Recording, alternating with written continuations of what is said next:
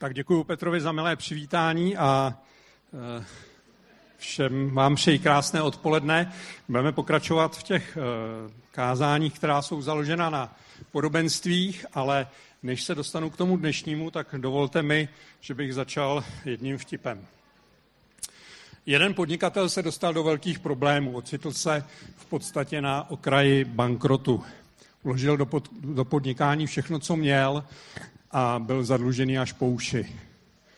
Chápu, že to zatím jako vtip nevypadá, jo, ale nebojte se, přijde to. A e, když byl úplně na dně, tak se rozhodl, že zajde za pastorem, že to zkusí. E, přišel za ním a řekl, že není moc věřící, ale že e, by stál o nějakou radu, protože horší už to asi být nemůže. Takže to zkusí. Když ten pastor ho vyslechl, tak mu řekl, mám pro vás radu. Naložte do auta lehátko a Bibli a zajďte si na pláž.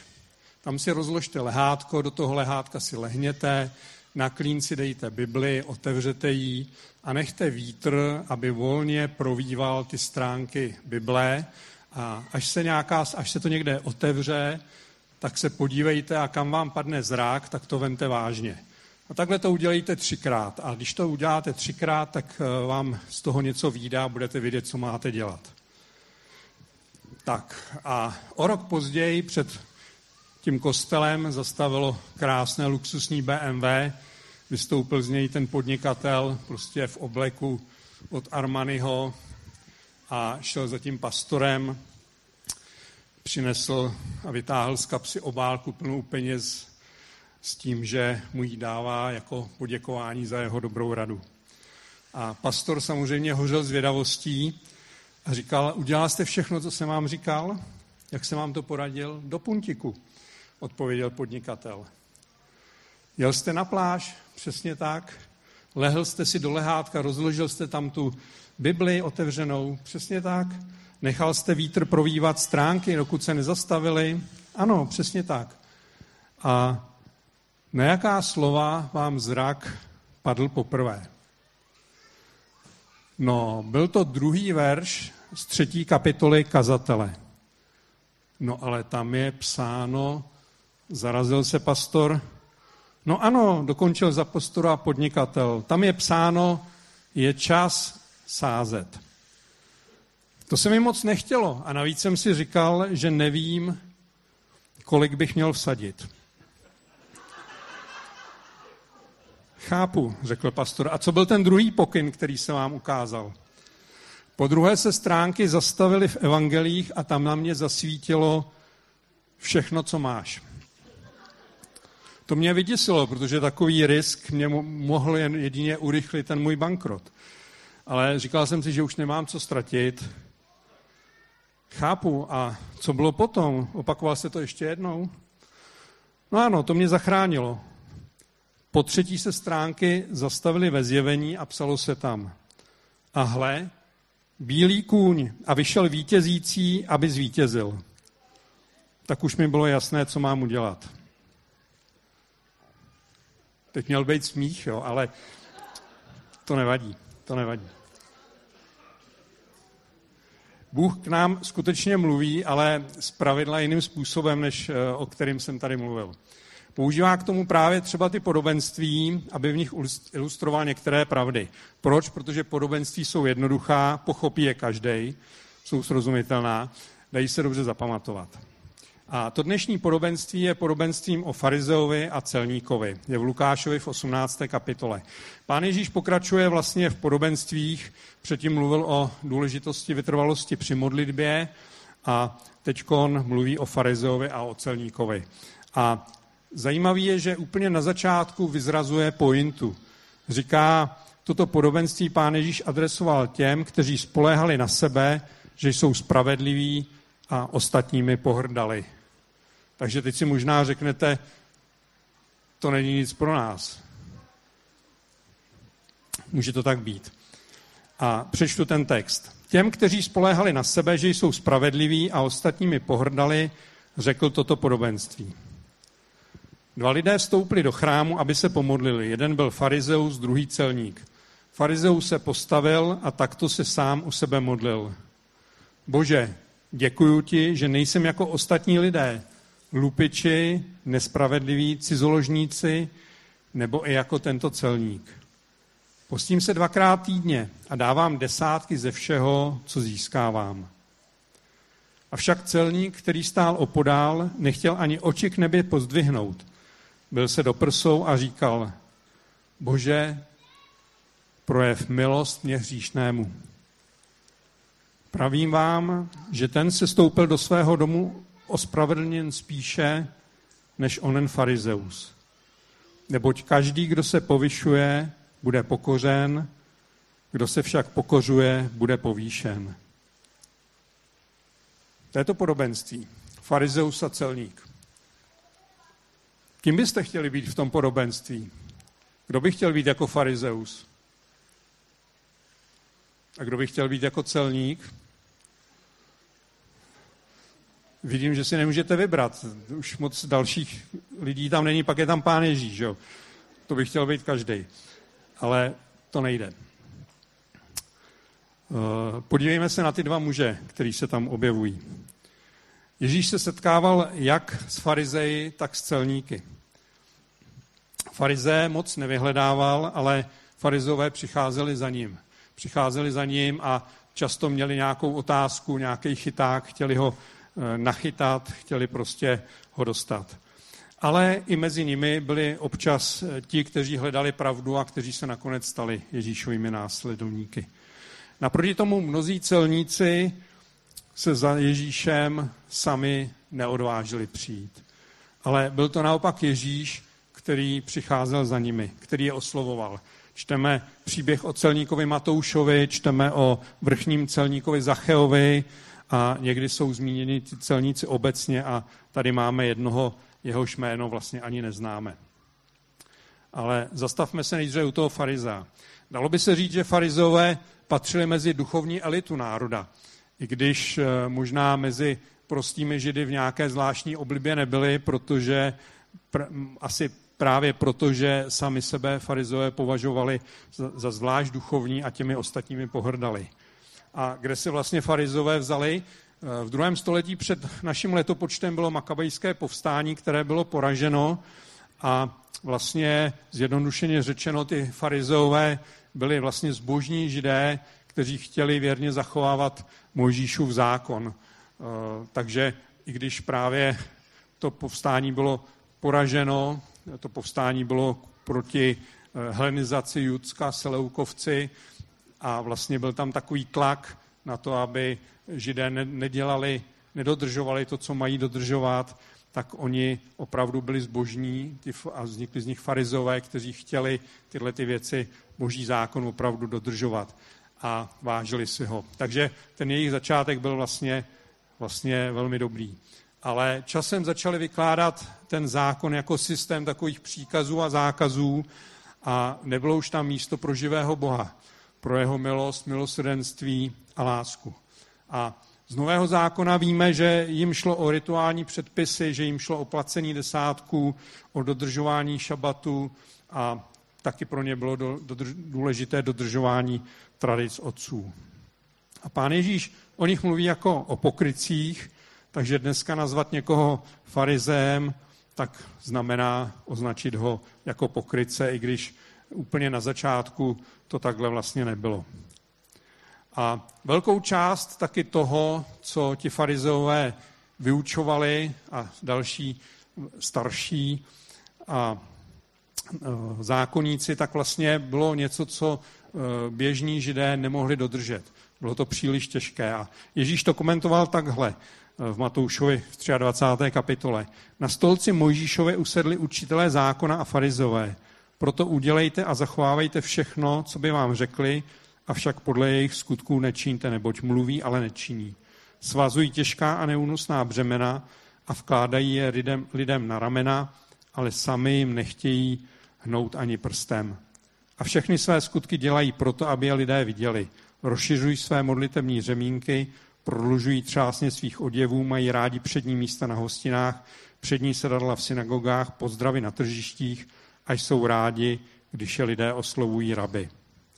Běda vám, učitelé zákona a farizové pokryci, protože dáváte desátky zmáty, kopru a kmínu, ale zanedbali jste závažnější věci zákona, právo, milosrdenství a věrnost. Tato bylo potřeba udělat a tamto nezanedbávat.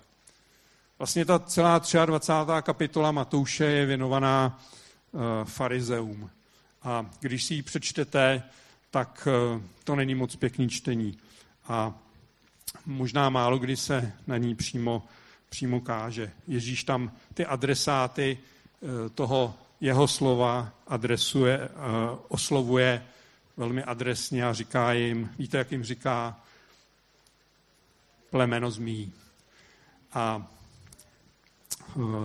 takhle, když se podíváme na ty farize, tak si řekneme, nechtěli bychom být jako oni. A ten farizeus se projevuje ve dvou směrech. Vzhledem k sobě spolehá na sebe, že je spravedlivý a vzhledem k těm lidem, kteří jsou kolem něj a těmi ostatními pohrdá. Takže to byl farizeus. A pak tam máme toho celníka. V evangelích čteme, že někteří ze židů právě měli Ježíši a jeho učedníkům za zlé, že on i jeho učedníci, že vlastně se stýkají s celníky. A jedno z těch míst je v Lukášovi v páté kapitole. Farizeové a učitelé zákonníc, zákona reptali na jeho učedník a říkali, proč jíte a pijete s celníky a hříšníky. Proč měli celníci tak špatnou pověst? Proč byli házeni do jednoho pytle s hříšníky a taky s nevěstkami? No, takhle se o nich vyjadřovali hlavně ti farizeové, ale je zřejmé, že oblibu neměli ani mezi e, ostatními židy. Ty důvody byly velmi jednoduché. Celníci, co dělali celníci? Vybírali daně. A řekněte upřímně, jestli máte nějakého svého oblíbeného daňového úředníka. Často často přitom okrádali a sami se obohacovali. A taky se samozřejmě stýkali s pohany, protože ty daně vybírali pro Římany. A tím svým způsobem je ostatní mohli považovat za kolaboranty. A být celníkem to mohlo být docela výnosné zaměstnání, ale moc kamarádů jim to možná neudělalo. A tihle dva lidé vstoupili do chrámu, aby se pomodlili. Jeden byl farizeus, druhý celník. Začíná to vlastně to podobenství tak, že oba dělají dobrou věc, bychom řekli. Jdou do chrámu, nebo dneska bychom řekli do kostela, do sboru a jdou se modlit. Furt dobrý. A farizeus začal svou modlitbu taky dobře, děkováním. Jenže tímto správné, aspoň pro farizea, končí. Farizeus se postavil a takto se sám u sebe modlil. Bože, děkuji ti, že nejsem jako ostatní lidé, lupiči, nespravedliví, cizoložníci, nebo i jako tento celník. Postím se dvakrát týdně a dávám desátky ze všeho, co získávám. Farizeus vyjmenovává, jako kdo není a připomíná, co všechno dělá. No ono to nezní tak špatně. Vždyť kdo by nechtěl mít ve sboru lidi, kteří jsou slušní, pravidelně se postí a jsou štědří při každé sbírce. To není špatně. Ale pán Ježíš adresoval tohle podobenství těm, kteří spoléhali na sebe, na svoji spravedlnost a ostatními pohrdali. A my vždycky najdeme lidi, kteří se chovají hůře než my. My nemusíme zacházet do historie, abychom se srovnávali s Hitlerem, se Stalinem či někým podobným. I kolem nás se určitě najdou lidé, kteří jednají ve srovnání s námi velmi špatně. Třeba soused od naproti svou ženu bije. Kolega v práci svou ženu podvádí, ani se tím netají. A druhý kolega vymýšlí daňové podvody. Ještě se tím chlubí. A bratr strýce mojí ženy jezdí na černo ale já nejsem jako oni. Děkuju ti, Bože, že nejsem jako můj soused. Ten od naproti, co chodí do kostela jednou za rok, podvádí na daních a bije svou ženu. Děkuju ti, Bože, že nejsem jako on. Do kostela chodím pravidelně, přispívám na různé charitativní sbírky a každý lichý čtvrtek nosím své ženě květiny. Když nad tím příběhem přemýšlíme, mohla by nás napadnout modlitba Děkuji ti, pane Bože, že nejsem jako ten farizeus. Ale ne, to by nás určitě nenapadlo, že jo. Dlouho, když jsem tohle podobenství četl, tak jsem si říkal, no jasně, to se mě netýká. To je o lidech, kteří spolehají na vlastní spravedlnost.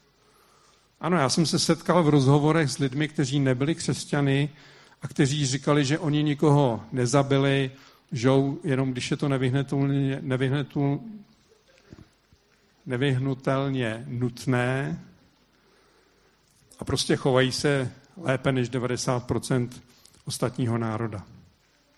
Pro takový lidi asi to podobenství je, že jo? Nebo ne? Farizové to byli přece ti zlí, co zabili pána Ježíše.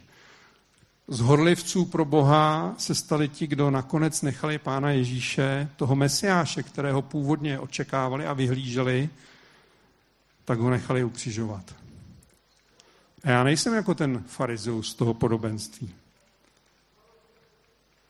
Ale pak mi došlo, že to je první krok k tomu být právě tím, kdo se dívá na ostatní spatra. Jak to může začít úplně nenápadně? Zažijeme s Bohem něco skvělého. Nové občerstvení, zapálení, nadšení do čtení Bible. Nevynecháme žádnou modlitební. Jsme nadšení z každé příležitosti, kdy můžeme s někým o Bohu mluvit. Zažíváme osobní probuzení. Jsme na každých bohoslužbách. Hledáme možnosti, co můžeme pro Boha udělat. Jsme hodliví. Je to skvělé. A pak si všimneme, že někteří ostatní nejsou tak nadšení jako my. Na bohoslužbách určitě nejsou pokaždé. Na modlitební přijdou jen výjimečně, pokud vůbec. A že by byli zvlášť ochotní a nadšení do sdílení evangelia. To nejsou, pořád mají spoustu výmluv. Zajímají se vlastně spíš jenom o sebe o takový pohodlný křesťanský život. Co je nebude moc stát? Žádná hodlivost, žádné nadšení. A tak se díváme na sebe, na náš Bohu, na 100% vydaný život a říkáme si, ještě, že nejsme takový jako oni, tak pasivní bez skutečného života. Oni jsou vlastně pokryci, když mluví o Bohu, ale nic pro něj nedělají. A výsledek? Dělat všechno správně a opravovat ostatní a srovnávat se s nimi, jak jsme o tolik duchovnější tím, co děláme a co oni nedělají, se pro nás může stát důležitější než láska a milost. A to je past. Nikdo nevidí farizea v sobě, ale vždycky jenom v těch druhých. Farizové byli přece ti, co zabili pána Ježíše. Ti zlí. S nimi já nemám nic společného. Já nejsem jako ti ostatní, jako ti, co kradou, lžou, podvádějí, nadávají na vládu, nechodí na modlitební, na bohoslužbě jen občas, nejsou moc štědří ani ochotní pomoct, když je potřeba. Děkuji ti, Bože, že nejsem jako oni. Možná, možná můžeme skutečně být objektivně v něčem horlivější než druzí. Ale jak s touhle informací naložíme? A poštol Pavel, sám bývalý farizeus, v 1. Korinském v 8. kapitole napsal poznání činí člověka domýšlivým, ale láska buduje. Co bude mít v našem životě klíčovou roli? Poznání, v čem jsme dobří a okolik oproti ostatním lepší či horlivější, nebo to bude ta láska. V 1. Korinským 13 čteme láska, která se nevychloubá a není domýšlivá. Láska, která se nevychloubá a není domýšlivá. Láska neznamená, že ignorujeme okolnosti a souvislosti, ale obráží se v našich motivech, se kterými něco říkáme a děláme. Nevede nás k odsuzování druhých, pokud máme dojem, že nejsou tak hodliví jako my, ale pomáhá nám hledat způsoby, jak inspirovat, čím pomoci. Není to tak jednoduché, jak se to řekne. A potřebujeme v tom boží milost a boží pomoc. A pak nám tady ještě zbyl ten celník. Jako v tom podobenství. Všechnu pozornost na sebe strhl farizeus. Celník stojí jen opodál, bojí se i jen pozvednout oči. Bije se do prsou a říká, projev milost mě hříšnému. Ano, ten celník byl hříšný. Dělal věci, o kterých mu bylo jasné, že jsou špatné. A došlo mu to. To je na tomto důležité. Byl si vědom svých hříchů a volá k Bohu. Z bázní o milost. A odpovídá to i Pavlovým slovům eh, z epištoly Římanům z páté kapitoly, kde se rozhojnil hřích, tam se nadmíru rozhojnila milost. Pan Ježíš Kristus přišel, aby zachránil hříšníky. Je nadějí, a nejen nadějí, ale skutečnou záchranou pro ty, kterým dochází závažnost jejich hříchu. Pak je na místě pokání. Na, na, na začátku jsem zmínil, že farizové se ptali Ježíšových učedníků, proč jíte a pijete s celníky, s hříšníky. A teď doplním tu Ježíšovu odpověď. Lékaře nepotřebují zdraví, ale nemocní. Nepřišel jsem povolat spravedlivé, ale hříšné k pokání. Možná, že tahle Ježíšova slova ten celník ani nikdy neslyšel. Ale přesto mu nějak došlo, jak na tom je. A jeho prvním krokem, prvním krokem jeho pokání bylo to, že mu to došlo, že se byl v prsa, sotva se bál pozvednout oči k nebi a volal možná nemoc hlasitě, projev milost mě hříšnému. A my nevíme, jak to s ním bylo dál, jak to pokračovalo, jestli skutečně začal Ježíši následovat. Ale víme, že i pro něj platila pravda. Pán Ježíš zemřel na kříži, aby zaplatil za naše hříchy a abychom my, smířeni s Bohem, mohli začít žít nový život. A závěrem Ježíšova slova z Lukáše z 15. kapitoly, která ukazují velkou radost. Pravím vám, že tak bude v nebi větší radost nad jedním hříšníkem, který činí pokání, než nad 99 spravedlivými, kteří pokání nepotřebují. Pane Bože, já ti chci poděkovat že jsi s nás našel. Chci ti poděkovat, že s nás našel, když jsme byli hříšní, když jsme o tobě nevěděli. A chci ti poděkovat, že jsi to s náma nezabalil, že i když jsme eh, tě někteří možná mnohokrát nějak zradili, nějak opustili nebo tápali, že s nám natáhl tu pomocnou ruku a že, s nás, že, že jsi prostě nás nepustil. Děkuju ti. Děkuju ti, že tam, kde se rozhojnil hřích, takže se rozhojnila tvoje milost, pane. Děkuju ti, že jsi kvůli tomu přišel, aby si zachránil eh, toho, kdo, kdo je v hříchu, pane. Děkuju, že jsi přišel i kvůli mně, i kvůli každému, kdo je tady. Pane, tak toužím potom, aby eh, tvůj dotek proměňoval naše životy abychom nesoudili druhé, ale aby v našich srdcích eh, převládala láska. Láska, která není domýšlivá, která se nevychloubá. Ale láska, která proměňuje a která je praktická. Díky tobě. Amen.